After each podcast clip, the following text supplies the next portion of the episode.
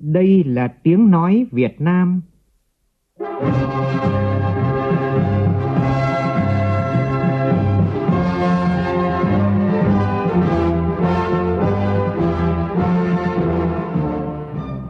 là tiếng nói Việt Nam, phát thanh từ Hà Nội, thủ đô nước Cộng hòa xã hội chủ nghĩa Việt Nam.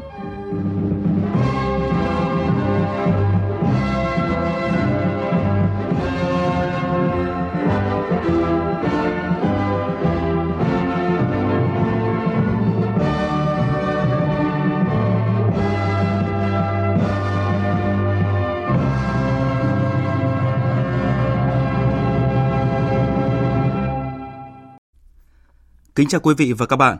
Mời quý vị và các bạn nghe chương trình Thời sự trưa của Đài Tiếng Nói Việt Nam với những nội dung chính sau đây.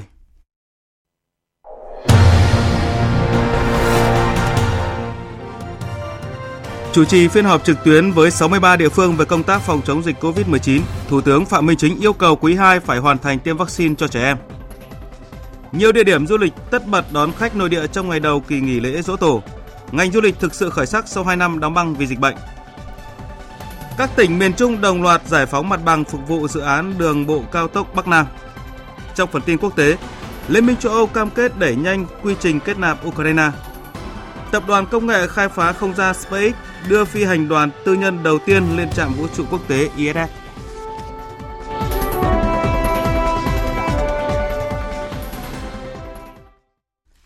Bây giờ là tin chi tiết.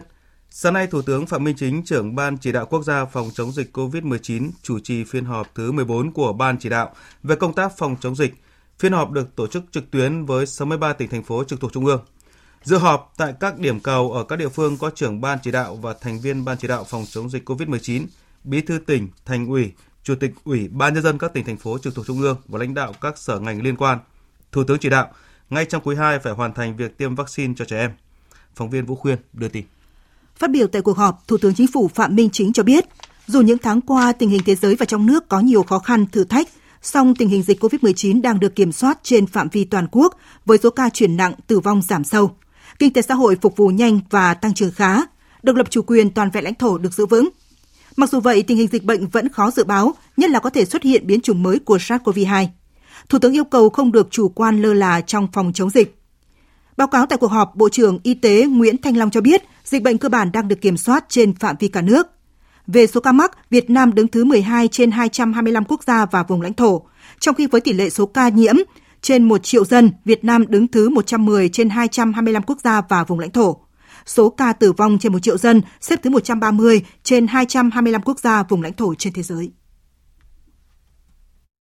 Trong 3 tuần qua, số ca nhiễm ca nặng và tử vong tại các tỉnh thành phố có xu hướng giảm từng ngày, trong đó giảm từ 150.000 ca mắc mới mỗi ngày xuống còn có dưới 50.000 ca mắc mỗi ngày.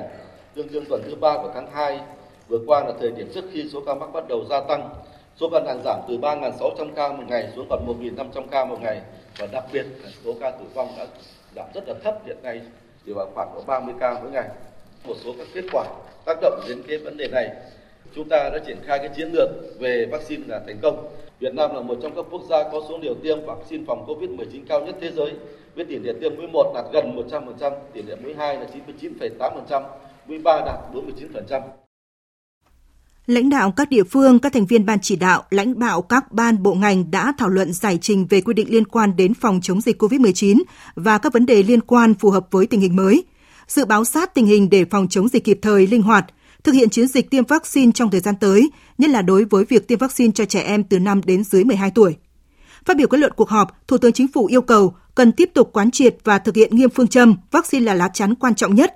Chậm nhất ngày 31 tháng 12 năm 2021 phải hoàn thành việc tiêm mũi 2 cho người từ 18 tuổi trở lên, không để sót, đặc biệt là người có bệnh nền, người trên 50 tuổi, hoàn thành tiêm mũi 2 cho người từ 12 đến 18 tuổi trong tháng 1 năm 2022, mũi thứ ba cho người từ 18 tuổi trở lên trong quý 1 năm 2022. Về việc mở cửa trường học, Thủ tướng giao Bộ Giáo dục và Đào tạo xây dựng kế hoạch bố trí nguồn lực phục vụ công tác phòng chống dịch tại các cơ sở giáo dục đào tạo, bảo đảm mở cửa trường học thông suốt, an toàn linh hoạt. Đánh giá tổng thể những ảnh hưởng tác động của dịch trong thời gian qua đối với trẻ em, học sinh sinh viên để kịp thời có giải pháp cụ thể, đảm bảo chất lượng giáo dục, hỗ trợ tâm lý cho học sinh. Về du lịch, Thủ tướng yêu cầu Bộ Văn hóa Thể thao Du lịch tăng cường hướng dẫn, kiểm tra việc tổ chức thực hiện, đảm bảo đồng bộ an toàn và thống nhất trên toàn quốc, hướng dẫn việc tổ chức các hoạt động văn hóa, vui chơi giải trí an toàn. Phối hợp với Bộ Y tế ban hành hướng dẫn cụ thể về quản lý chăm sóc điều trị F0 là người đi du lịch trong nước và quốc tế. Trong văn bản mới nhất về chuẩn bị tiêm vaccine phòng COVID-19 cho trẻ em từ 5 đến dưới 12 tuổi, Bộ Y tế yêu cầu bắt buộc toàn bộ cơ sở tiêm chủng triển khai tiêm, nhập dữ liệu đầy đủ, chính xác, thực hiện ký số chứng nhận trên nền tảng quản lý tiêm chủng COVID-19, hoàn thành ngay trong ngày, tăng cường công tác phối hợp giữa ngành y tế cơ sở và lực lượng công an cơ sở trong việc xác minh, xác thực thông tin công dân khi thực hiện tiêm chủng vaccine phòng COVID-19. Chương trình thời sự trưa tiếp nối với cụm tin kinh tế đáng chú ý. Việt Nam là đối tác quan trọng trong chương trình nghị sự thương mại của Vương quốc Anh ở khu vực ASEAN, châu Á, Thái Bình Dương. Đây là khẳng định của nghị sĩ Graham Stewart, đặc phái viên thương mại của Thủ tướng Anh tại Việt Nam, Campuchia và Lào diễn ra tuần này. Tin của phóng viên Anh Thư. Chuyến thăm nhằm kỷ niệm quan hệ hợp tác thương mại song phương ngày một phát triển giữa hai quốc gia trong các lĩnh vực từ giáo dục, năng lượng tái tạo cho tới cơ sở hạ tầng, tài chính và công nghệ xanh.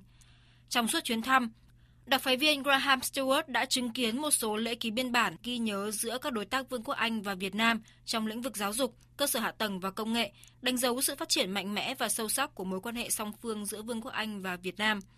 Về thương mại, ông Graham Stewart đã có cuộc gặp cấp cao với Thứ trưởng Bộ Công Thương Việt Nam Đặng Hoàng An để trao đổi về việc thúc đẩy hợp tác giữa hai nước thông qua việc thực thi Hiệp định Thương mại Tự do giữa Vương quốc Anh và Việt Nam và Ủy ban hỗn hợp về hợp tác kinh tế và thương mại tới thành phố Hồ Chí Minh để làm việc với các lãnh đạo của thành phố và gặp gỡ cộng đồng doanh nghiệp Anh, đặc phái viên Stewart cũng đã tái khẳng định tầm quan trọng của thành phố Hồ Chí Minh là trung tâm thương mại và đầu tư của Việt Nam và cũng là điểm đến đầu tư quan trọng của các doanh nghiệp Anh.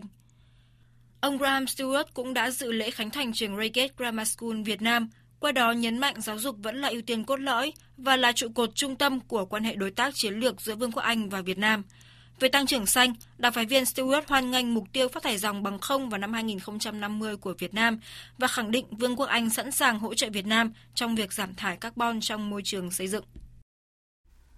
Tại thành phố Cần Thơ, cơ quan đại diện ngoại giao Hà Lan tại Việt Nam phối hợp với Phòng Thương mại và Công nghiệp Việt Nam chi nhánh Cần Thơ và Hiệp hội Doanh nghiệp Hà Lan tại Việt Nam tổ chức diễn đàn kinh tế đồng bằng sông Cửu Long. Tham dự diễn đàn có hơn 200 đại biểu từ các cơ quan chính phủ, cơ sở nghiên cứu và các doanh nghiệp Hà Lan và Việt Nam. Tin của phóng viên Hồng Phương, thường trú khu vực đồng bằng sông Cửu Long. Diễn đàn là cơ hội để Hà Lan cập nhật chương trình nghị sự Việt Nam Hà Lan tại đồng bằng sông Cửu Long và giới thiệu các giải pháp của Hà Lan để giải quyết các thách thức ở đồng bằng với một loạt các phiên thảo luận về nông nghiệp, nước và công nghệ hậu cần cũng như phát triển trung tâm nông nghiệp của vùng. Hà Lan đã đầu tư khoảng 50 triệu đô la Mỹ từ ngân sách nhà nước và nguồn lực tư nhân cho các dự án sáng kiến tại đồng bằng sông Cửu Long và số lượng dự án vẫn tiếp tục gia tăng. Đây cũng là cơ hội cho các doanh nghiệp Việt Nam và Hà Lan gặp gỡ, trao đổi và mở rộng các cơ hội kinh doanh với những giải pháp đổi mới sáng tạo, các kinh nghiệm của Hà Lan trong lĩnh vực nước, nông nghiệp, hậu cần thông qua các cơ chế đối tác đa dạng, trong đó có nền tảng kinh doanh bền vững đồng bằng sông Cửu Long. Bà Nguyễn Thị Thương Linh, Phó Giám đốc VCCI Cần Thơ cho biết, trước khi diễn đàn được tổ chức, VCCI, Hiệp hội ngành hàng và Bộ Nông nghiệp Hà Lan đã ký thỏa thuận hợp tác ba bên ưu tiên cho các lĩnh vực nước logistics, ngay sau đó, hàng tháng VCCI Cần Thơ đều thông tin cho phía Hà Lan về tình hình thị trường doanh nghiệp đồng bằng sông Cửu Long để nước bạn có hướng tháo gỡ đưa giải pháp hỗ trợ. Khảo sát chúng doanh nghiệp Hà Lan về cái nhu cầu đầu tư của các doanh nghiệp Hà Lan đối với khu vực đồng bằng sông Cửu Long. Và đặc biệt là chúng tôi khảo sát cả bên ngoài những người muốn đầu tư và cả những doanh nghiệp Hà Lan đang đầu tư ở ngoài vùng đồng bằng sông Cửu Long. Thì họ có muốn mở rộng xuống đồng bằng hay không? Và nếu xuống đồng bằng thì địa phương nào là các doanh nghiệp Hà Lan muốn mở rộng? Và lý do tại sao khi nhìn nhận vào đồng bằng sông Cửu Long thì họ nhìn nhận đâu là thế mạnh của đồng bằng sông Cửu Long? Và sau khi hoàn thành hôm nay là cái ngày mà chúng tôi tổ chức cái chương trình đối thoại trong đó bao gồm có cả khối công khối tư và những cái người tham gia khảo sát mà họ có nhu cầu họ làm việc với Hà Lan. Cùng tham gia đối thoại với đại biểu, bà Elspeth Ackerman, Đại sứ Hà Lan nhấn mạnh, hai bên có chung mục tiêu là đảm bảo vùng đồng bằng sông Cửu Long tồn tại bền vững trong tương lai, có khả năng phục hồi về mặt kinh tế và sinh thái. Hà Lan tin tưởng rằng EVFTA có thể thúc đẩy hơn nữa mối quan hệ hợp tác kinh doanh và Hà Lan mong muốn trở thành đối tác của Việt Nam nói chung, vùng đồng bằng sông Cửu Long nói riêng trong khuôn khổ quan hệ đối tác chiến lược về nước và biến đổi khí hậu, về nông nghiệp bền vững và an ninh lương thực. Huyện Cái Bè, tỉnh Tiền Giang đang triển khai dự án xây dựng công viên trái cây ven sông Tiền có quy mô lớn. Đây là công trình có giá trị kinh tế văn hóa nhằm thu hút du lịch quảng bá, khơi dậy và phát huy giá trị kinh tế vườn của vùng đồng bằng sông Cửu Long. Phóng viên Nhật Trường thông tin.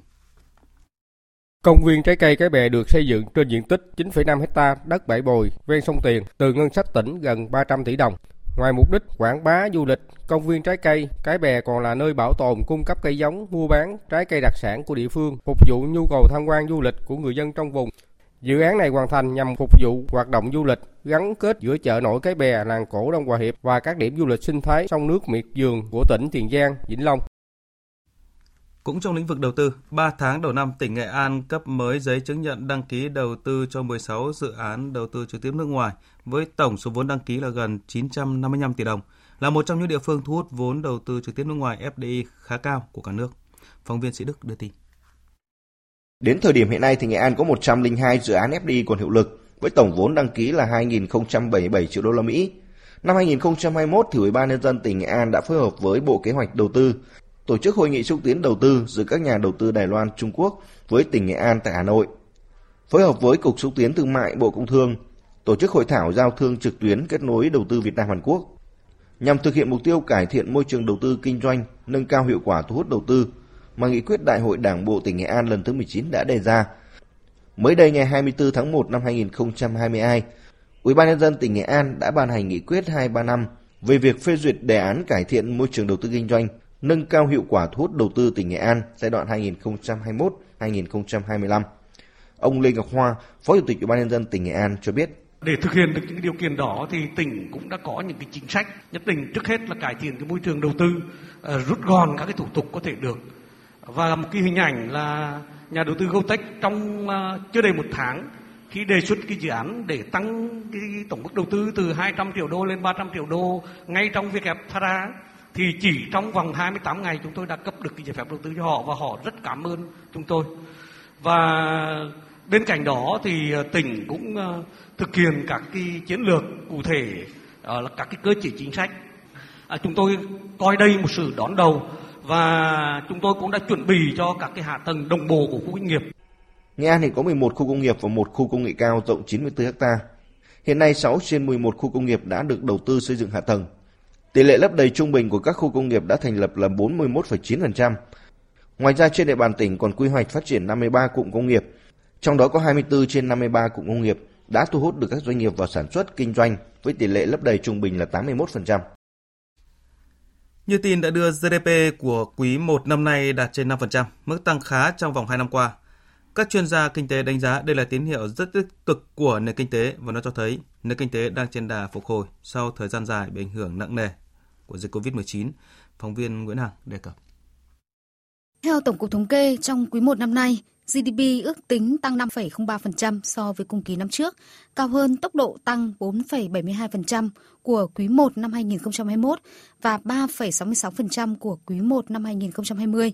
Trong đó, sản xuất công nghiệp trong quý 1 tiếp tục khởi sắc với giá trị tăng thêm toàn ngành tăng 7,07% so với cùng kỳ năm trước. Khu vực nông lâm nghiệp và thủy sản tăng 2,45%, khu vực công nghiệp và xây dựng tăng 6,38% và khu vực dịch vụ tăng 4,58%. Các hoạt động tiêu dùng đang dần lấy lại đà tăng nhờ các biện pháp phòng chống dịch linh hoạt hiệu quả. Ông Nguyễn Trung Tiến, Phó Tổng cục trưởng Tổng cục Thống kê cho rằng đây là tín hiệu rất tích cực của nền kinh tế, cho thấy nền kinh tế của đất nước đang trên đà phục hồi. Đây là một tín hiệu rất là tích cực và khả quan. Nó diễn ra và nó tăng đều ở tất cả các cái ngành và lĩnh vực cho thấy sự phục hồi theo nghị quyết 128 của chính phủ cho đến thời điểm này thấy rất là rõ nét. Tốc độ tăng trưởng trong quý 1 thì chúng ta đã dự báo trước được trong việc điều hành của chính phủ. Ở nghị quyết 01 thì chúng ta dự kiến cái tốc độ tăng trưởng trong quý 1 là tăng trưởng từ 4,9 đến 5,4%. Như vậy là chúng ta đã dự báo và điều hành tốt cái việc phát triển kinh tế xã hội trong quý 1. Đồng quan điểm này, theo chuyên gia kinh tế Hoàng Văn Cường, nền kinh tế đang có dấu hiệu phục hồi rất rõ nét. Đã có đến 25,6 nghìn doanh nghiệp quay trở lại hoạt động, tăng 73,6% so với cùng kỳ năm trước.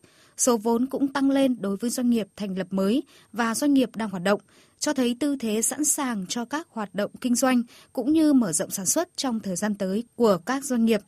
Chuyên gia kinh tế Hoàng Văn Cường nhấn mạnh, thành công này đến từ nhiều góc độ, trong đó, chỉ thị 128 của chính phủ đã tạo điều kiện cho phép các hoạt động của doanh nghiệp có thể quay trở lại một cách bình thường hóa trong điều kiện an toàn với kiểm soát dịch bệnh. Kết quả mà sức bật này ở đây nó là một kết quả tổng hợp của cả ba yếu tố. Trước hết ý, là kết quả của các chính sách mà chúng ta đã hỗ trợ doanh nghiệp qua 2 năm của dịch bệnh. Ví dụ chẳng hạn như là giãn, hoãn, miễn các khoản thuế, khoản đóng góp. Và như vậy thì doanh nghiệp nó không phải chịu những gánh nặng là dành cái sức đấy để cho phục hồi. Yếu tố thứ hai, gói về chính sách tài chính tiền tệ Quốc hội thông qua và chính phủ mới ban hành cũng đã tác động trực tiếp đến quá trình phục hồi kinh tế. Điển hình nhất như là cắt giảm cái VAT, giảm thuế, kích thích cái tiêu dùng. Cái yếu tố thứ ba là chúng ta kiên định với cái chính sách mở cửa. Đến với tình hình giao thông tại một số tuyến đường, Hiện trên quốc lộ 1A đoạn cao tốc Pháp Vân Cầu Rẽ xảy ra tình trạng ùn tắc dài khoảng 3 cây số hướng từ ờ, nội thành Hà Nội đi tỉnh Ninh Bình tại trạm thu phí uh, Cầu Rẽ ở cao tốc Pháp Vân Cầu Rẽ. Tuy vậy, hiện nay thì trạm thu phí này vẫn chưa xả trạm theo quy định. Còn tại các cửa ngõ ở thành phố Hồ Chí Minh thì ghi nhận tình hình giao thông là khá là thông thoáng. Tin của phóng viên Vũ Hường và Hà Khánh.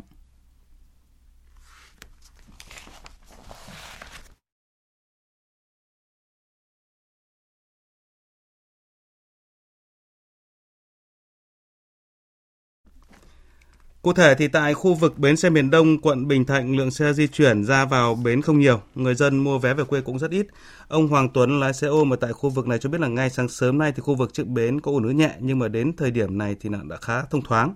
Còn tại nút giao Mai Chí Thọ với đường lên cao tốc thành phố Hồ Chí Minh Long Thành Dầu Dây vào khoảng 9 giờ sáng thì lượng xe có ủn ứ nhẹ, chủ yếu là xe ô tô và xe container. Lực lượng cảnh sát giao thông cũng có mặt để điều tiết lực lượng phương tiện qua khu vực này. Còn tại khu vực cửa ngõ miền Tây, giao thông cũng khá là thông thoáng. Một số nhà xe chạy tuyến thành phố Hồ Chí Minh về miền Tây khá vắng khách. Lượng xe cá nhân di chuyển về cũng không nhiều như các năm trước. Tại hai bến xe miền Đông và miền Tây, dù lượng xe ra vào không nhiều nhưng một số nhà xe đón khách vãng lai dọc đường gây nên tình trạng ùn tắc nhẹ ở một số điểm gần bến xe. Còn tại các tuyến đường và sân bay Tân Sơn Nhất như là Trường Sơn, Đường Cộng Hòa, lượng xe di chuyển cũng không quá đông trong buổi sáng nay Sau thời gian dài hạn chế di chuyển và hạn chế đi du lịch do dịch Covid-19 nên đến kỳ nghỉ lễ Dỗ Tổ Hùng Vương, kỳ nghỉ lễ dài ngày đầu tiên nước ta chính thức mở cửa đón khách. Rất đông du khách đã đến các điểm du lịch nổi tiếng của cả nước để vui chơi và nghỉ dưỡng. Tại Quảng Ninh, đại diện Sở Du lịch tỉnh cho biết là những ngày này tỷ lệ lấp đầy của các khách sạn hạng sang luôn đạt 80 đến 90%. Trong dịp nghỉ lễ Dỗ Tổ Hùng Vương và cả dịp 30 tháng 4 mùng 1 tháng 5, các cơ sở lưu trú nghỉ dưỡng ở Quảng Ninh đều đã cơ bản kín phòng. Tại Đà Nẵng, ông Cao Chí Dũng, Chủ tịch Hiệp hội Du lịch thành phố cho biết là các doanh nghiệp du lịch ghi nhận tình hình khách nội địa rất tốt trong hai kỳ nghỉ dài sắp tới. Các chuyến bay dịp này gần như là kín chỗ, hệ thống cơ sở dịch vụ du lịch nhận được khá nhiều đơn đặt hàng. Các doanh nghiệp trong tâm thế phục hồi hoạt động khởi sắc và lạc quan. Theo thống kê của Sở Văn hóa, Thể thao và Du lịch tỉnh Lâm Đồng, tình hình khách sạn nhà nghỉ tại Đà Lạt ghi nhận là không có hiện tượng quá tải. Đa số các khách sạn ở trung tâm, khách sạn từ 2 sao trở lên cho biết độ kín phòng đạt 80-90% vào ngày hôm nay. Ủy ban nhân dân thành phố Đà Lạt khuyến cáo du khách nên đặt phòng sớm trực tiếp với khách sạn ở và phải có xác nhận từ khách sạn bằng tin nhắn và email. Du khách không nên đi du lịch Đà Lạt khi mà chưa đặt được phòng ở. Khách du lịch đi nhiều nên các tuyến giao thông vận tải đường bộ, đường không cũng khá nhộn nhịp. Nhiều hãng bay mở lại các tuyến bay mới như là Cần Thơ Phú Quốc, Cần Thơ Côn Đảo, Cần Thơ đi các tỉnh thành phía Bắc. Tiếp theo mời quý vị cùng đến với Mường Hoa, khu du lịch cộng đồng nổi tiếng của Sapa Lào Cai, nơi đồng bào Mông sinh sống. Tại đây vẫn lưu giữ được nhiều nghề thủ công truyền thống mang về thu nhập cho bà con cũng như thúc đẩy ngành công nghiệp không khói phát triển. Ghi nhận của phóng viên An Kiên, thường trú khu vực Tây Bắc. 20 năm nay, chiếc khung củi gỗ đã gắn bó với cuộc sống thường nhật của chị Tần Thị Si ở thôn Hòa Sử Pán 1, xã Mường Hoa, thị xã Sapa, Ngoài dệt quần áo truyền thống cho bản thân và gia đình, theo đà phát triển du lịch, công việc này còn mang về cho chị Si 3 đến 4 triệu đồng mỗi tháng từ việc bán các sản phẩm thổ cẩm do chính tay mình làm ra. Trước mình chỉ dệt vải để may quần áo cho chồng con. Từ năm 2018 thì mình làm nhiều hơn để bán ra thị trường. Ngoài thêu may các trang phục thổ cẩm thì mình còn may các trang phục áo váy người Mông bằng vải thông thường. Chi phí rẻ hơn mà nhu cầu người dân cũng cần dùng nhiều. Theo bà Giàng Thị Chảy, một phụ nữ lớn tuổi ở Mường Hoa, con gái mông vùng này 14-15 tuổi đã biết hái lanh về xe sợi, rồi tự tay dệt vải, nhuộm chàm, theo hoa văn thổ cẩm, làm nên những bộ trang phục hoàn chỉnh. Thời gian trước thì ảnh hưởng bởi dịch, du khách hầu như không có, nhưng từ đầu năm nay, khách đến Mường Hoa đã đông hơn rồi. Chúng tôi vẫn phải bảo nhau truyền giữ nghề, bởi đây là bản sắc văn hóa truyền thống dân tộc và còn để thu hút khách đến với Mường Hoa nữa. Cùng với trồng lanh dệt vải, hiện Mường Hoa vẫn còn hàng chục hộ dân theo đuổi nghề rèn truyền thống. Ông Châu A Gả ở Mường Hoa tâm sự. Tôi làm nghề rèn hơn 30 năm rồi, nghề này vất vả, làm nặng nhọc, nhưng ông cha truyền lại thì phải giữ nghề. Tôi cũng đã truyền lại cho con trai sau này nối nghề để không mai một đi. Giờ làm bán ra thị trường thì thu nhập thêm cũng ổn định. Hiện Mường Hoa có khoảng 70 cơ sở homestay, dù đều mang nét đặc trưng của người Mông bản địa, nhưng mỗi cơ sở đều sở hữu những nét riêng có. Kể từ sau khi Việt Nam mở cửa du lịch, khách quốc tế cũng bắt đầu dục dịch lựa chọn Mường Hoa làm điểm đến.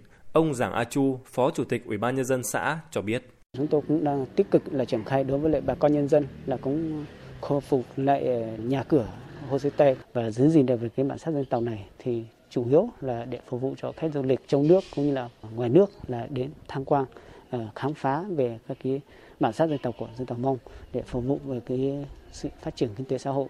Đặc thù của du lịch cộng đồng là du khách có cơ hội hòa mình vào cuộc sống làng bản, tận mắt chứng kiến, tận tay trải nghiệm từng món nghề truyền thống luôn là yếu tố thu hút giữ chân du khách.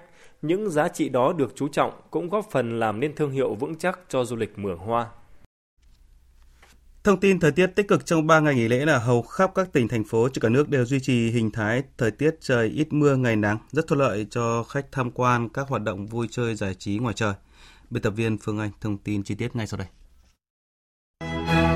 Thưa quý vị và các bạn, thời tiết trên cả ba miền đất nước trong dịp nghỉ lễ dỗ tổ năm nay đều chung trạng thái là tạnh giáo có nắng ấm.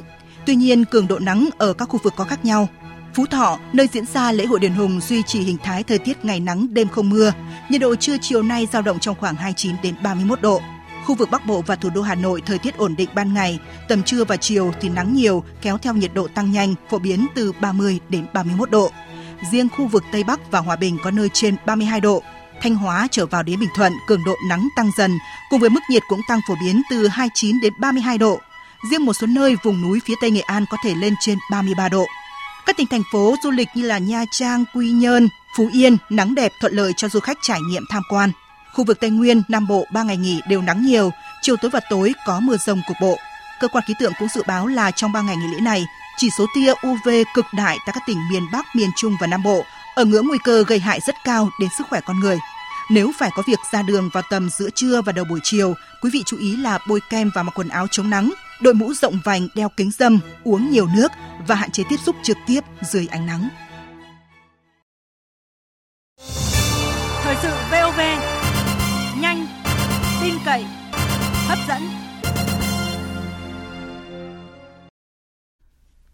Các tỉnh miền Trung đang đồng loạt triển khai giải phóng mặt bằng cho dự án xây dựng đường bộ cao tốc Bắc Nam phía Đông giai đoạn 2021-2025.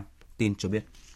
Dự án xây dựng đường bộ cao tốc Bắc Nam phía Đông giai đoạn 5 năm tới, gồm các đoạn Hà Tĩnh, Quảng Trị và đoạn Quảng Ngãi, Nha Trang. Trong chuyến làm việc với các tỉnh Quảng Bình, Quảng Trị và Hà Tĩnh mới đây, Thứ trưởng Bộ Giao thông Vận tải Lê Đình Thọ cho biết, công tác bồi thường hỗ trợ tái định cư dự án là nhiệm vụ chính trị đặc biệt quan trọng, là nút thắt về tiến độ hoàn thành dự án. Bộ yêu cầu các địa phương hoàn thành bàn giao 70% diện tích mặt bằng trước ngày 20 tháng 11 và bàn giao toàn bộ diện tích còn lại trong quý 2 năm tới. Tại Quảng Bình, Bí thư tỉnh ủy Vũ Đại Thắng đã có cuộc làm việc với Ủy ban nhân dân tỉnh này và các sở ban ngành để nghe báo cáo về công tác chuẩn bị và phối hợp triển khai dự án. Để đảm bảo thực hiện đúng tiến độ cam kết, ông Vũ Đại Thắng yêu cầu cả hệ thống chính trị cùng vào cuộc, bảo đảm phối hợp thực hiện dự án đúng tiến độ chất lượng. Tại Hà Tĩnh, tuyến cao tốc Bắc Nam qua địa bàn tỉnh này có tổng chiều dài gần 103 km. Tỉnh đã thành lập ban chỉ đạo và tổ giúp việc cấp tỉnh, Hội đồng giải phóng mặt bằng cấp huyện phục vụ dự án. Tỉnh cũng quy hoạch đủ và cung cấp thông tin nguồn mỏ vật liệu cho chủ đầu tư.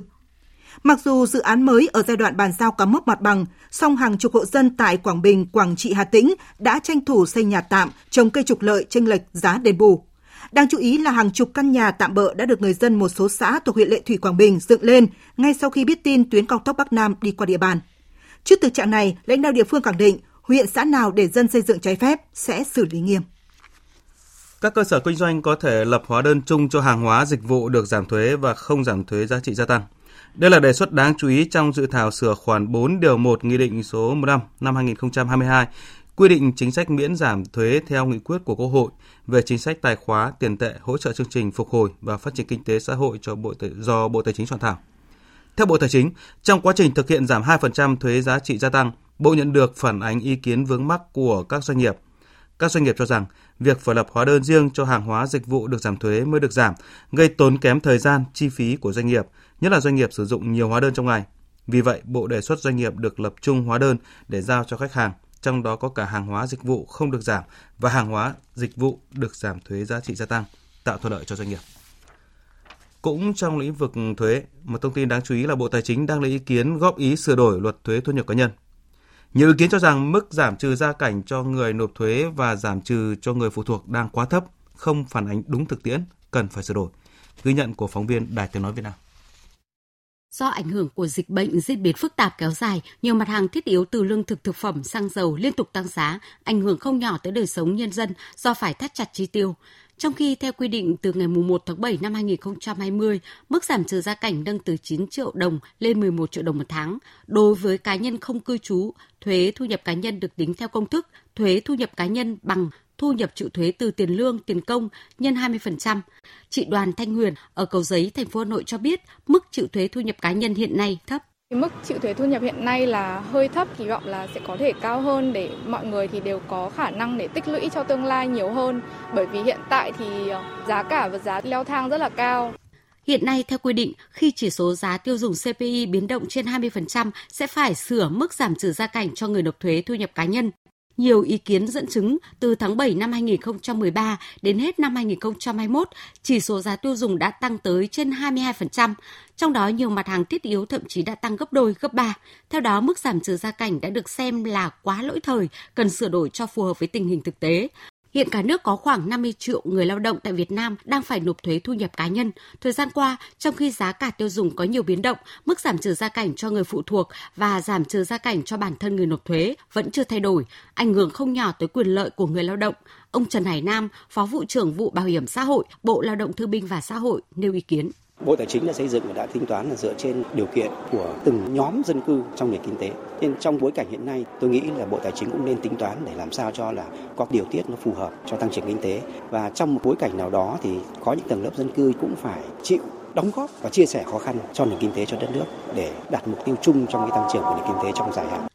Theo ông Nguyễn Văn Được, Tổng Giám đốc Công ty Trách nhiệm hữu hạn Kế toán và Tư vấn Thuế Trọng Tín, mức giảm trừ gia cảnh nên điều chỉnh căn cứ theo mức lương tối thiểu vùng, để khi tăng mức lương tối thiểu vùng thì mức giảm trừ cũng tự động tăng theo, thay vì cột cứng ở mức cố định như hiện nay khiến người lao động thiệt đơn thiệt kép. Bối cảnh hiện nay chúng ta đang rất là khó khăn về mặt đời sống, kinh tế, xã hội. Và mức thu nhập của người dân thì cũng không phải là đang tăng lên quá cao cho nên là sức ép đòi hỏi là phải tăng giới hạn phải chịu thuế. Thì tôi cho rằng thời điểm này có lẽ cũng chưa cần thiết. Nhưng rất cần thiết chúng ta phải tính đến thuế của các hoạt động kinh doanh có tính chất đầu cơ. Ví dụ chẳng hạn như các lĩnh vực về bất động sản. Theo báo cáo Bộ Tài chính, trong 3 tháng đầu năm nay, khoản thu từ thuế thu nhập cá nhân tăng hơn 20% lên tới 50.700 tỷ đồng, hoàn thành gần một nửa kế hoạch cả năm. Đến với thông tin giáo dục, như tin đã đưa, từ ngày 6 tháng 4 vừa qua, một triệu học sinh tiểu học vào lớp 6 ở thành phố Hà Nội đã đến trường học trực tiếp. Trở lại trường sau thời gian dài học trực tuyến do ảnh hưởng của dịch bệnh nên các trường, giáo viên đều linh hoạt kế hoạch giảng dạy, bổ trợ lại kiến thức cho học sinh. Tuy vậy, việc nhiều trường chưa tổ chức học bán chú và ăn bán chú trong 3 ngày vừa qua cũng khiến phụ huynh gặp khó khăn khi đưa đón con. Phóng viên Minh Hường thông tin.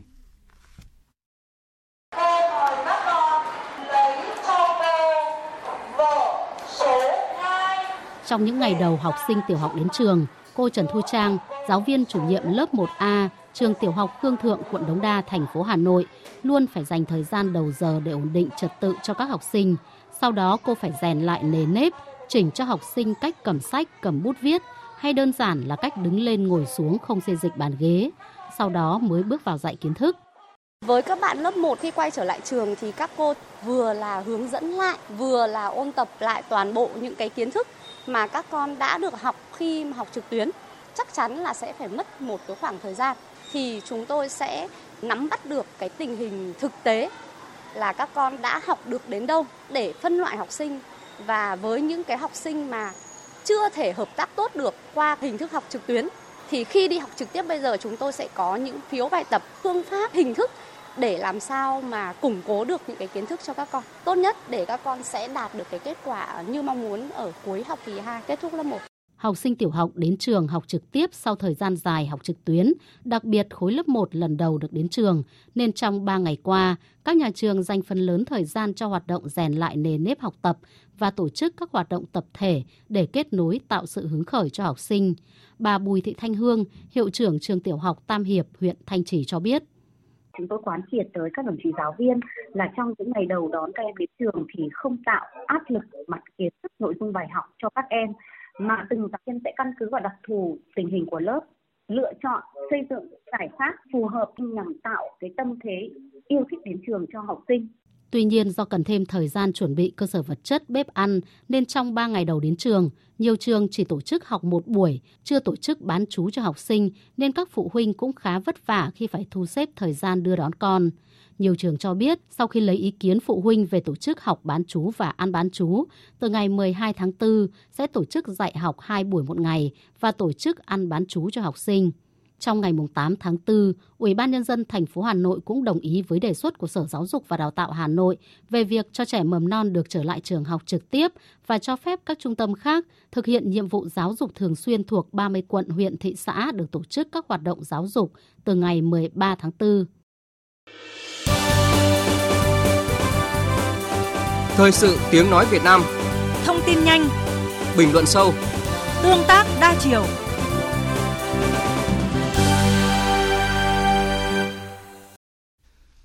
Chuyển sang phần tin quốc tế.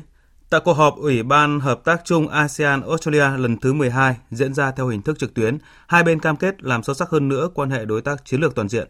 Phóng viên Hương Trà thường trú tại Indonesia đưa tin.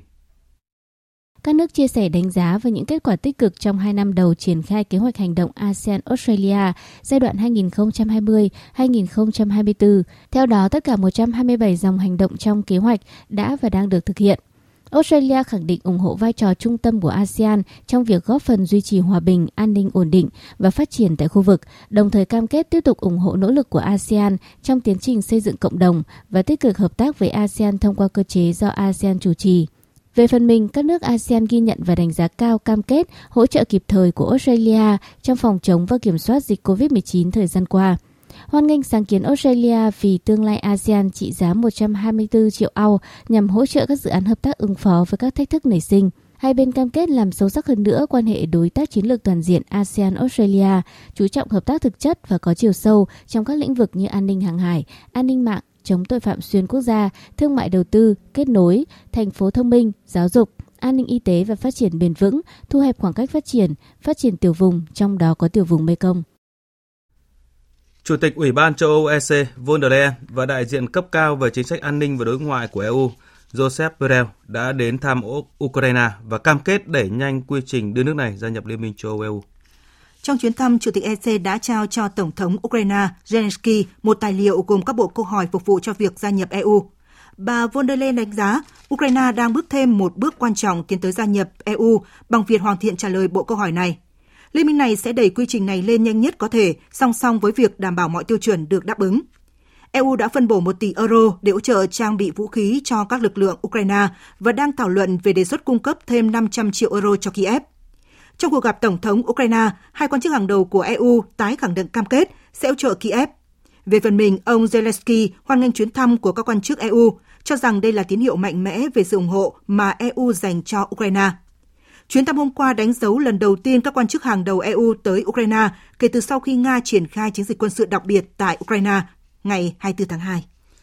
Trong bối cảnh cuộc khủng hoảng Ukraine và quan hệ với phương Tây ở thời kỳ tồi tệ nhất kể từ chiến tranh lạnh, Nga đang điều chỉnh chiến lược hướng nhiều hơn tới khu vực châu Á-Thái Bình Dương. Điều này được thể hiện rõ qua chuyến thăm hồi đầu tháng này của Ngoại trưởng Nga Sergei Lavrov tới Trung Quốc và Ấn Độ, hay mới đây nhất là kế hoạch chuyển hướng xuất khẩu sang châu Á-Thái Bình Dương nhằm đối phó với sức ép trừng phạt ngày càng tăng của Mỹ và châu Âu.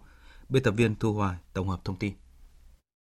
Chính phủ Nga hôm qua cho biết, nước này có thể sẽ chuyển hướng xuất khẩu than từ Liên minh châu Âu sang các nước châu Á-Thái Bình Dương thông qua các cảng biển ở khu vực châu Âu của Nga. Liên minh châu Âu trước đó hồi tuần này đã quyết định cấm nhập khẩu than từ Nga, đánh dấu lần đầu tiên trừng phạt nhằm vào lĩnh vực năng lượng của nước này. Tờ Vedomoski nhận định Trừng phạt của phương Tây có thể tạo cơ hội cho các nhà cung cấp khác chiếm vị trí của Nga ở thị trường cận biên châu Âu, nhưng lại gây ra sự khan hiếm ở châu Á. Những quốc gia như Ấn Độ, Trung Quốc, Việt Nam và các nước Đông Nam Á khác đang tìm kiếm năng lượng giá rẻ và Nga chắc chắn sẽ không bỏ qua cơ hội cạnh tranh. Trong bối cảnh cuộc khủng hoảng Ukraine, quan hệ giữa Nga với phương Tây ở thời kỳ tồi tệ nhất kể từ chiến tranh lạnh, việc chuyển hướng sang châu Á Thái Bình Dương được kỳ vọng trở thành giải pháp đột phá chiến lược giúp Nga phá vỡ cục diện bị chèn ép của phương Tây. Trên thực tế, không chỉ đến cuộc khủng hoảng Ukraine, mà từ năm 2010, Nga đã bắt đầu thực hiện chính sách hướng đông với kinh tế là một trụ cột. Với lợi thế địa chính trị nằm giữa hai lục địa Á-Âu, Nga thời gian qua đã không ngừng xây dựng cơ sở hạ tầng giao thông thống nhất, tạo điều kiện thuận lợi cho tự do hóa thương mại trong khu vực Á-Âu, thúc đẩy tự do lưu động hàng hóa và dịch vụ, đồng thời tăng cường hợp tác thương mại giữa các nước dọc tuyến.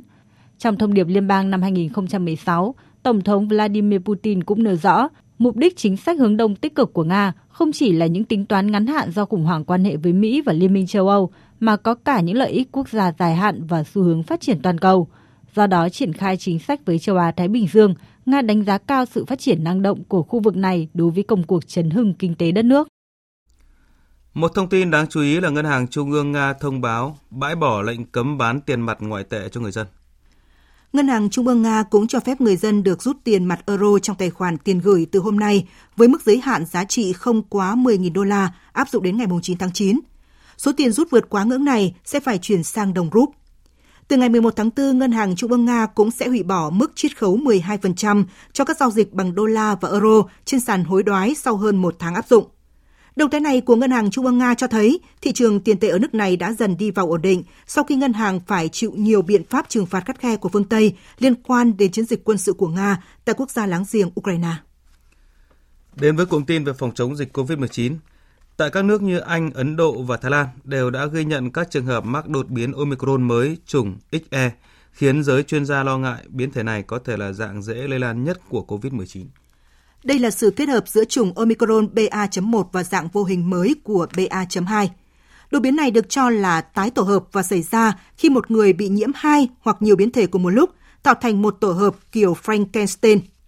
Theo dữ liệu từ Cơ quan An ninh Y tế Vương quốc Anh, có tổng cộng 637 trường hợp nhiễm biến thể tái tổ hợp XE đã được xác nhận ở Anh. Hiện chưa rõ liệu biến thể XE có gây ra bệnh nặng hơn hay là kháng vaccine hay không, song dữ liệu ban đầu cho thấy là nó có khả năng dễ lây truyền hơn các chủng Omicron được biết đến trước đó. Theo Tổ chức Y tế Thế giới, những nghiên cứu ban đầu cho thấy là XE có tỷ lệ lây lan cao hơn 10% so với biến thể BA.2. Theo các chuyên gia, vẫn còn quá sớm để kết luận số lượng ca bệnh sẽ gia tăng liên quan tới biến thể tái tổ hợp mới này. Chính phủ Nhật Bản sẽ tài trợ thêm 500 triệu đô la Mỹ cho chương trình chia sẻ vaccine COVID-19 toàn cầu của COVAX. Khoản đóng góp mới sẽ bổ sung vào khoản 1 tỷ đô la Mỹ mà Nhật Bản đã cam kết cho chương trình này. Tổ chức Y tế Thế giới đang đặt mục tiêu có khoảng 70% dân số thế giới được tiêm chủng vào giữa năm nay. Đến nay, Nhật Bản đã tài trợ khoảng 43 triệu liều trực tiếp hoặc thông qua cơ chế COVAX. Mỹ là nước đóng góp nhiều vaccine nhất, tiếp theo là Đức và Nhật Bản. Trong khi đó, hãng dược phẩm Mỹ Moderna thông báo đang thu hồi gần 800.000 liều vaccine ngừa COVID-19 ở các nước châu Âu sau khi phát hiện một lọ vaccine bị nhiễm thành phần lạ. Hiện chưa rõ thành phần lạ được phát hiện là gì. Nhật Bản năm ngoái cũng đã đình chỉ sử dụng một liều vaccine mà sau đó Moderna đã thu hồi sau khi phát hiện bị nhiễm thành phần sắt không gì Tới nay đã có hơn 900 triệu liều vaccine COVID-19 của Moderna đã được sử dụng trên toàn thế giới. Tối qua, tập đoàn công nghệ khai phá không gian SpaceX đã thực hiện chuyến bay đặc biệt đưa phi hành đoàn tư nhân đầu tiên lên trạm vũ trụ quốc tế ISS. Sứ mệnh không gian lần này được giới chuyên môn ca ngợi là chặng đường mới trong việc thương mại hóa quỹ đạo tầm thấp của trái đất. Tổng hợp của biên tập viên Phương Anh. Five, four, three, two, one, zero. Ignition. Tên lửa Phan công 9 của SpaceX đã đưa tàu Crew Dragon rời bệ phóng ở trung tâm vũ trụ Kennedy ở Florida, Mỹ vào lúc 15 giờ 17 phút giờ GMT ngày 8 tháng 4, tức 22 giờ 17 phút cùng ngày giờ Việt Nam, mang theo 4 thành viên của công ty khởi nghiệp Asian Space. Dưới sự chỉ huy của Michael Lopez Alegria, hiện là phó giám đốc phát triển kinh doanh của công ty khởi nghiệp Axiom Space, Bộ ba nhà du hành vũ trụ mới bao gồm nhà đầu tư người Canada Mark Patty, nhà đầu tư bất động sản người Mỹ Larry Connor và cựu phi công không quân Israel Aistan Stieber. Nhiệm vụ mang tên Axiom 1 đánh dấu lần đầu tiên một phi hành đoàn tư nhân đến thăm ISS. Hình ảnh trực tuyến của Axiom cho thấy hệ thống phóng cao bằng tòa nhà 25 tầng gồm tên lửa Falcon 9 với hai tầng cùng tàu vũ trụ Crew Dragon bên trên. Các camera bên trong phát hình ảnh bốn phi hành gia ngồi trong khoang áp suất với bộ trang phục trắng đen ngay trước khi tên lửa phóng lên. Sứ mệnh được hợp tác giữa Axiom, SpaceX và NASA được xem là bước tiến mới của những liên doanh không gian thương mại trong lĩnh vực kinh tế quỹ đạo thấp của trái đất. Người đồng sáng lập Axiom, ông Cam Gafarian cho biết, đây sẽ là một khoảnh khắc lịch sử và tôi nghĩ nó cũng là mở màn cho những bước khởi đầu trong nỗ lực thương mại hóa quỹ đạo trái đất tầm thấp. Chúng tôi giống như thể như đang ở trong những ngày đầu mới xuất hiện Internet. Chúng tôi thậm chí còn chưa hình dung ra tất cả các tình huống có thể xảy ra trong không gian.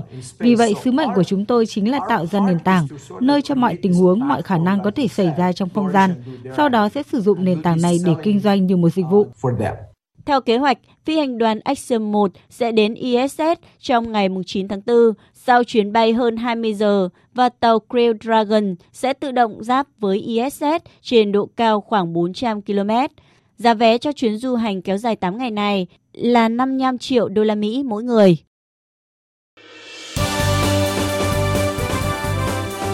Thời sự tiếng nói Việt Nam Thông tin nhanh Bình luận sâu Tương tác đa chiều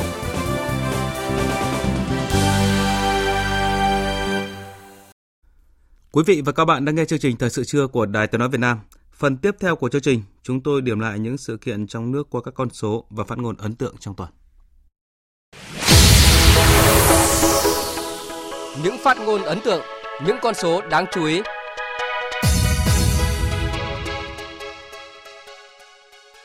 Chúng ta xây dựng đền thờ vua Hùng tại nơi đây không chỉ là tôn vinh quốc tổ, nhắc nhở đạo lý uống nước nhớ nguồn mà còn khẳng định nền độc lập, tự cường, tự chủ, toàn diện của dân tộc ta. Dự lễ khánh thành đền thờ vua Hùng tại thành phố Cần Thơ, Chủ tịch nước Nguyễn Xuân Phúc một lần nữa khẳng định tín ngưỡng thờ cúng các vua hùng là hoạt động tâm linh, cầu mong quốc tổ phù hộ cho quốc thái dân an, mưa thuận gió hòa, đất nước yên vui, thanh bình, thịnh vượng và mang ý nghĩa sâu xa về sự gắn kết, thương yêu, đùm bọc lẫn nhau của cộng đồng dân tộc Việt, những người có chung một cội, cùng chung một nguồn. Khẩn trương điều tra xử lý nghiêm các cái vụ án vụ việc mà dư luận quan tâm. Những cái người thiệt hại là những cái người á, là đầu tư mà kiến thức về kinh tế về thị trường á, nó còn ít. Cho nên xử lý vụ vừa qua thì mới là điểm thôi. Còn nhiều ông nữa mong muốn rằng qua cái xử lý đó nó sẽ làm cho cái thị trường lành mạnh hơn. Ủy viên Bộ Chính trị, Thường trực Ban Bí thư Võ Văn Thường phát biểu kết luận tại hội nghị giao ban quý 1 với các ban đảng, bốn văn phòng và các cơ quan đoàn thể ở Trung ương, khẳng định sẽ khắc phục sơ hở của pháp luật, bảo đảm môi trường sản xuất kinh doanh lành mạnh, minh bạch, hiệu quả và chủ động phòng ngừa, ngăn chặn các vi phạm, sai phạm. Liên quan đến việc sử dụng tài sản công của thanh tra chính phủ, trong đó có vấn đề xử lý trụ sở cũ sau khi di rời đến địa điểm mới. Tôi chưa biết là phương án xử lý đối với lại cái tài sản của thanh tra chính phủ ở cái đối cấn như thế nào bởi vì khi mà chúng tôi giám sát cái luật thủ đô thì một trong vấn đề đặt ra mà từ trước này gần như là không có một cơ quan nhà nước ở trung ương nào khi được bố trí quỹ đất xây dựng trụ sở mới thì trả lại cho thành phố cái đất ở trụ sở cũ theo cái điều 15 của luật thủ đô.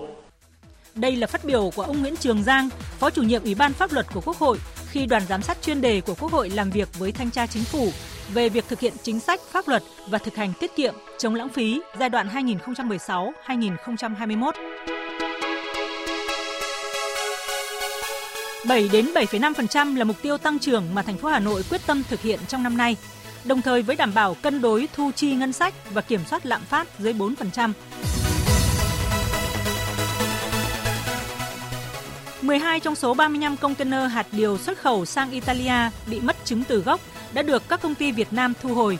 Vụ lừa đảo có quy mô lớn chưa từng có đã được tháo gỡ kịp thời với sự vào cuộc gấp rút của chính phủ, Bộ Công Thương và các bộ ngành liên quan. Thương vụ Việt Nam tại Italia, các doanh nghiệp và Hiệp hội hạt điều Việt Nam cùng sự phối hợp tích cực từ phía đại sứ quán và các cơ quan chức năng của Italia. Một lần nữa, câu chuyện về thận trọng trong kinh doanh, tìm hiểu kỹ đối tác để tránh lừa đảo thương mại tiếp tục là bài học lớn đối với các doanh nghiệp Việt. 19 quốc gia đã công nhận hộ chiếu vaccine của Việt Nam. Con số này được thông báo tại họp báo thường kỳ Bộ Ngoại giao. Đó là các quốc gia Nhật Bản, Hoa Kỳ, Anh, Australia, Ấn Độ, Belarus, Campuchia, Philippines, Palestine, Maldives, New Zealand, Sri Lanka, Ai Cập, Thổ Nhĩ Kỳ, Singapore, Saint Lucia, Hàn Quốc, Iran và Malaysia. 42 giáo sư và 363 phó giáo sư vừa được Hội đồng Giáo sư Nhà nước ký quyết định công nhận chức danh trong năm 2021. Theo quyết định, 100% ứng viên được Hội đồng Giáo sư Nhà nước biểu quyết đưa vào danh sách lấy phiếu tín nhiệm đạt chuẩn chức danh. 9 đợt chào bán trái phiếu với tổng trị giá 10.030 tỷ đồng của tập đoàn Tân Hoàng Minh bị Ủy ban Chứng khoán Nhà nước hủy bỏ đầu tuần này. Ngay sau đó, 7 người của tập đoàn Tân Hoàng Minh bị cơ quan điều tra Bộ Công an bắt tạm giam để điều tra xác minh một số hành vi có dấu hiệu vi phạm pháp luật liên quan việc phát hành trái phiếu, huy động tiền nhà đầu tư.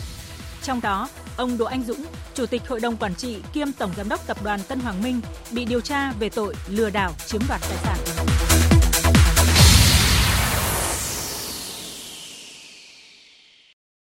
Quý vị và các bạn vừa nghe biên tập viên Đài Tiếng nói Việt Nam điểm lại những con số và phát ngôn ấn tượng diễn ra trong tuần. Tiếp theo chương trình là trang tin thể thao.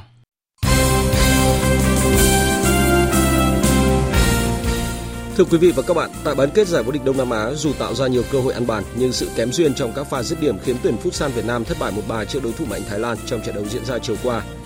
Trước Thái Lan từ lâu vẫn được đánh giá là đội bóng số 1 của Futsal Đông Nam Á, huấn luyện viên Phạm Minh Giang lựa chọn lối chơi phòng ngự phạt công sau hiệp 1 không bàn thắng, Osaman Musa lập cú đúp cho tuyển Thái Lan, xen giữa là bàn gỡ hòa một đều của Minh Trí. Huấn luyện viên Phạm Minh Giang buộc phải sử dụng chiến thuật power play, nhưng tuyển Việt Nam không thành công trong việc tìm thêm bàn thắng. Kisada dễ dàng ghi bàn thắng thứ ba cho đội chủ nhà để ấn định tỷ số 3-1. Sau trận đấu, huấn luyện viên Phạm Minh Giang phát biểu. Trước tiên tôi xin à, chúc mừng đội tuyển Thái Lan, họ đã chơi à, tốt hơn, tỉnh táo hơn và họ tận dụng được cơ hội tốt hơn. À, những đối thủ mà gặp Thái Lan thì thường rất là ít cơ hội để mà điểm ghi bàn. Hôm nay Việt Nam có cơ hội nhưng mà lại không tận dụng được. Cho nên hôm nay Việt Nam chấp nhận kết quả thua. Ừ. Thái Lan hôm nay uh, chơi tốt hơn, họ tận dụng cơ hội tốt hơn và có nhiều cầu thủ họ bản lĩnh hơn, cho nên họ cầm trận được thế trận. Đặc biệt là cầu thủ Vivo Mohamed uh, rất là xuất sắc. Ở cặp bán kết còn lại, Indonesia thắng cách biệt Myanmar 6-1 để giành quyền vào chung kết với Thái Lan. Trong khi đó, tuyển Việt Nam sẽ gặp lại Myanmar ở trận tranh hạng 3. Ở vòng bảng, hai đội đã hòa nhau một đều. Ông Phạm Minh Giang đánh giá. Ừ, Myanmar là một đội bóng cũng tiến bộ rất là nhiều, nhưng tôi tin toàn toàn đội sẽ cải thiện được những cái gì khuyết điểm trong trận hôm nay để bước vào giải đấu Myanmar để đạt được kết quả tốt hơn và giành một trong ba suất tham dự giải dòng chung kết châu Á. Trạng năm giải xe đạp Cúp truyền hình Thành phố Hồ Chí Minh lần thứ 34 Tôn Đông Á diễn ra sáng nay với lộ trình Hải Phòng Hà Nội dài 101 km. Thoát khỏi vụ va chạm giữa hàng chục tay đua trong đó có áo vàng Igor Frolov khi cách đích chỉ 200 m. Cua người Nga Roman Maikin giành chiến thắng trạng này cho đội Lộc Trời An Giang. Người về nhì là đồng đội Quảng Văn Cường, cán đích gần như đồng thời. Ngày mai các tay đua sẽ tranh tài ở chặng 6, đua 42 km vòng quanh Hồ Hoàn Kiếm. Chuyển sang những thông tin liên quan tới SEA Games 31. Buổi bốc thăm chia bảng môn bóng chuyền được tổ chức chiều qua tại Hà Nội. Tuyển chủ nhà Việt Nam được quyền chọn bảng đấu và chúng ta chọn vào bảng A cùng đương kim vô địch Indonesia, Myanmar và Malaysia. Bảng B gồm đương kim áo quân Philippines, Thái Lan, Campuchia. Các đội sẽ thi đấu theo thể thức vòng tròn, chọn ra hai đội xếp nhất nhì hai bảng vào bán kết và tuyển Việt Nam đặt mục tiêu giành huy chương vàng. Huấn luyện viên Trần Đình Tiền cho biết. Chúng ta có bước tiến thì chắc chắn đối thủ có những cái bước tiến thì đây là cái mà để đánh giá đối thủ cũng như đánh giá chính chúng ta là cũng là một cái, cái dấu hỏi. Nên đây là một trong những cái áp lực lớn đối với cái thành tích. Nhưng tất nhiên là chúng tôi cũng sẽ quyết tâm tức là nỗ lực trong cái từng trận đấu. Trong khi đó, nội dung bóng chuyền nữ có 5 đội góp mặt là Việt Nam, Thái Lan, Indonesia, Philippines, Malaysia. Các đội thi đấu vòng tròn chọn ra hai đội nhất nhì vào tranh huy chương vàng. Do tuyển Thái Lan quá mạnh nên huấn luyện viên Thái Thanh Tùng đặt mục tiêu bảo vệ huy chương bạc. Đội tuyển à, nữ mà muốn được bảo vệ huy chương bạc vào chung kết thì chúng ta phải tối thiểu thắng 3 trận. Và khi mà được à, vào trận chung kết rồi thì chúng tôi nghĩ là cái tinh thần, cái sự cố sân nhà thì đội tuyển cũng rất quyết tâm. Tuy nhiên đối thủ à, lớn nhất của các đội tuyển ở khu vực Đông Á chính là Việt Nam họ đạt được cái đẳng cấp tầm thế giới và châu Á rồi. Ở môn bóng ném, cả hai đội tuyển nam và nữ đều đạt mục tiêu giành huy chương vàng và các tuyển thủ nam vừa được tham dự giải vô địch châu Á. Ban huấn luyện và các thành viên đều đánh giá cao về cơ hội cọ sát trước những đối thủ hàng đầu châu lục. Huấn luyện viên Lê Thanh Sơn cho biết. Thứ nhất là mình được ờ, cọ sát thi đấu với các đối thủ mạnh, những cái đối thủ mà vô địch châu Á rất nhiều năm nay rồi. Cái thứ hai là mình mình tích lũy được cái kinh nghiệm về chiến thuật để chuẩn bị SEA Games. Giải châu Á và trước đó là giải vô địch các câu lạc bộ toàn quốc chính là những cơ sở giúp ban huấn luyện có sự đánh giá năng lực của các tuyển thủ, định hình bộ khung cho đội tuyển trước khi chuyển sang giai đoạn giành chiến thuật. Đối chính tại SEA Games mình vẫn là Thái Lan thôi. Thì từ 24 đến giờ mình cũng chưa gặp lại Thái Lan. Nhưng mà theo mình đánh giá về lực lượng ấy, thì 50 50 thì mình ờ, tổ chức SEA Games tại sân nhà. Đấy là một động lực để cho đội mình giành thành tích cao nhất tại SEA Games. Còn đội trưởng Nguyễn Văn Trọng khẳng định quyết tâm của anh và các đồng đội. Khi mà được uh, tham dự cái giải vô địch châu Á vừa rồi về thì tinh thần của anh em các đồng đội đã đẩy lên cao rất là nhiều. Em khá là tự tin và mong muốn rằng mình thể hiện được những cái kỹ thuật tốt nhất để giành huy chương vàng trong SEA Games này. Ở trận đấu sớm vòng 29 Bundesliga, việc chỉ phải gặp đội bóng đang rất gần nhóm xuống hạng là Stuttgart là cơ hội thuận lợi để Dortmund giành chọn 3 điểm. Julian Brand chỉ được vào thay cho Jorena bị chấn thương, nhưng 6 phút sau khi có mặt trên sân, tiền đạo người Đức đã ghi bàn sau đường kiến tạo của Hà Lan. Đến phút 71 lại là Julian Brand lập công sau pha phối hợp ăn ý với Marco Reus. Đây là bàn thắng thứ 6 của anh tại Bundesliga mùa này. Dortmund giành chiến thắng 2-0 chung cuộc trước Stuttgart, củng cố vị trí thứ hai trên bảng xếp hạng, kém 6 điểm so với đội đầu bảng Bayern Munich nhưng đã thi đấu nhiều hơn một trận. Dự báo thời tiết Phía Tây Bắc Bộ chiều nắng, đêm có mưa rào vài nơi, gió nhẹ, đêm trời lạnh, nhiệt độ từ 18 đến 32 độ. Phía Đông Bắc Bộ chiều nắng đêm không mưa, gió đông đến đông nam cấp 2, cấp 3, đêm trời lạnh, nhiệt độ từ 18 đến 31 độ. Khu vực từ Thanh Hóa đến Thừa Thiên Huế chiều nắng đêm không mưa, gió nhẹ, đêm trời lạnh, nhiệt độ từ 17 đến 30 độ. Khu vực từ Đà Nẵng đến Bình Thuận chiều nắng, chiều tối và đêm có mưa rào và rông vài nơi, gió đông bắc cấp 2, cấp 3, nhiệt độ từ 20 đến 31 độ. Tây Nguyên chiều nắng, chiều tối và đêm có mưa rào và rông vài nơi, gió đông bắc cấp 2, cấp 3, nhiệt độ từ 17 đến 31 độ. Nam Bộ chiều nắng, chiều tối và đêm có mưa rào và rông vài nơi, gió đông bắc cấp 2, cấp 3, nhiệt độ từ 23 đến 35 độ. Khu vực Hà Nội, chiều nắng, đêm không mưa, gió nhẹ, đêm trời lạnh, nhiệt độ từ 19 đến 31 độ. Dự báo thời tiết biển, Bắc và Nam Vịnh Bắc Bộ không mưa, gió đông cấp 3, cấp 4, Vùng biển từ Quảng Trị đến Quảng Ngãi, Bình Định đến Ninh Thuận có mưa rào và rông vài nơi, gió đông bắc đến bắc cấp 4 cấp 5. Vùng biển từ Bình Thuận đến Cà Mau có mưa rào và rông vài nơi, gió đông bắc cấp 5. Vùng biển từ Cà Mau đến Kiên Giang có mưa rào và rông vài nơi, gió nhẹ. Khu vực Bắc Biển Đông có mưa vài nơi, gió Đông Bắc cấp 5, riêng phía Đông ngày cấp 6, giật cấp 7, cấp 8. Khu vực giữa Biển Đông và khu vực quần đảo Hoàng Sa thuộc thành phố Đà Nẵng có mưa rào và rông vài nơi, gió Đông Bắc cấp 5, riêng phía Đông ngày cấp 6, giật cấp 7, cấp 8. Khu vực Nam Biển Đông và khu vực quần đảo Trường Sa thuộc tỉnh Khánh Hòa có mưa rào và rải rác có rông. Trong mưa rông có khả năng xảy ra lốc xoáy. Gió Đông Bắc cấp 5, riêng phía Tây ngày có lúc cấp 6, giật cấp 7. Vịnh Thái Lan có mưa rào vài nơi, gió nhẹ. Vừa rồi là phần tin dự báo thời tiết. Ít phút còn lại của chương trình, chúng tôi tóm lược một số tin chính vừa phát. Chủ trì phiên họp trực tuyến với 63 địa phương về công tác phòng chống dịch COVID-19, Thủ tướng Phạm Minh Chính cho biết Việt Nam đủ sức đối phó với những chủng virus cũ, nhưng nếu xuất hiện những biến chủng mới thì sẽ gặp khó khăn. Do vậy, Thủ tướng yêu cầu các bộ ngành và địa phương tuyệt đối không được lơ là chủ quan, mất cảnh giác. Thủ tướng cũng yêu cầu ngay trong quý 2 này phải tiêm đủ vaccine cho trẻ em. Nhiều địa điểm du lịch tất bật đón khách nội địa trong ngày đầu kỳ nghỉ lễ Dỗ Tổ hầu hết các trung tâm du lịch lớn đều có công suất đặt phòng 90 đến 100%. Ngành du lịch thực sự khởi sắc sau 2 năm đóng băng vì dịch bệnh. Tối qua, tập đoàn công nghệ khai phá không gian SpaceX đã thực hiện chuyến bay đặc biệt đưa phi hành đoàn tư nhân đầu tiên lên trạm vũ trụ quốc tế ISS. Sứ mệnh không gian lần này được giới chuyên môn ca ngợi là chặng đường mới trong việc thương mại hóa quỹ đạo tầm thấp của trái đất. Phần tóm lược những tin chính vừa phát cũng đã kết thúc chương trình thời sự trưa của Đài Tiếng nói Việt Nam. Chương trình do các biên tập viên Hằng Nga, Thanh Trường, Hải quân biên soạn và thực hiện với sự tham gia của kỹ thuật viên Thùy Linh. Chịu trách nhiệm nội dung Hoàng Trung Dũng.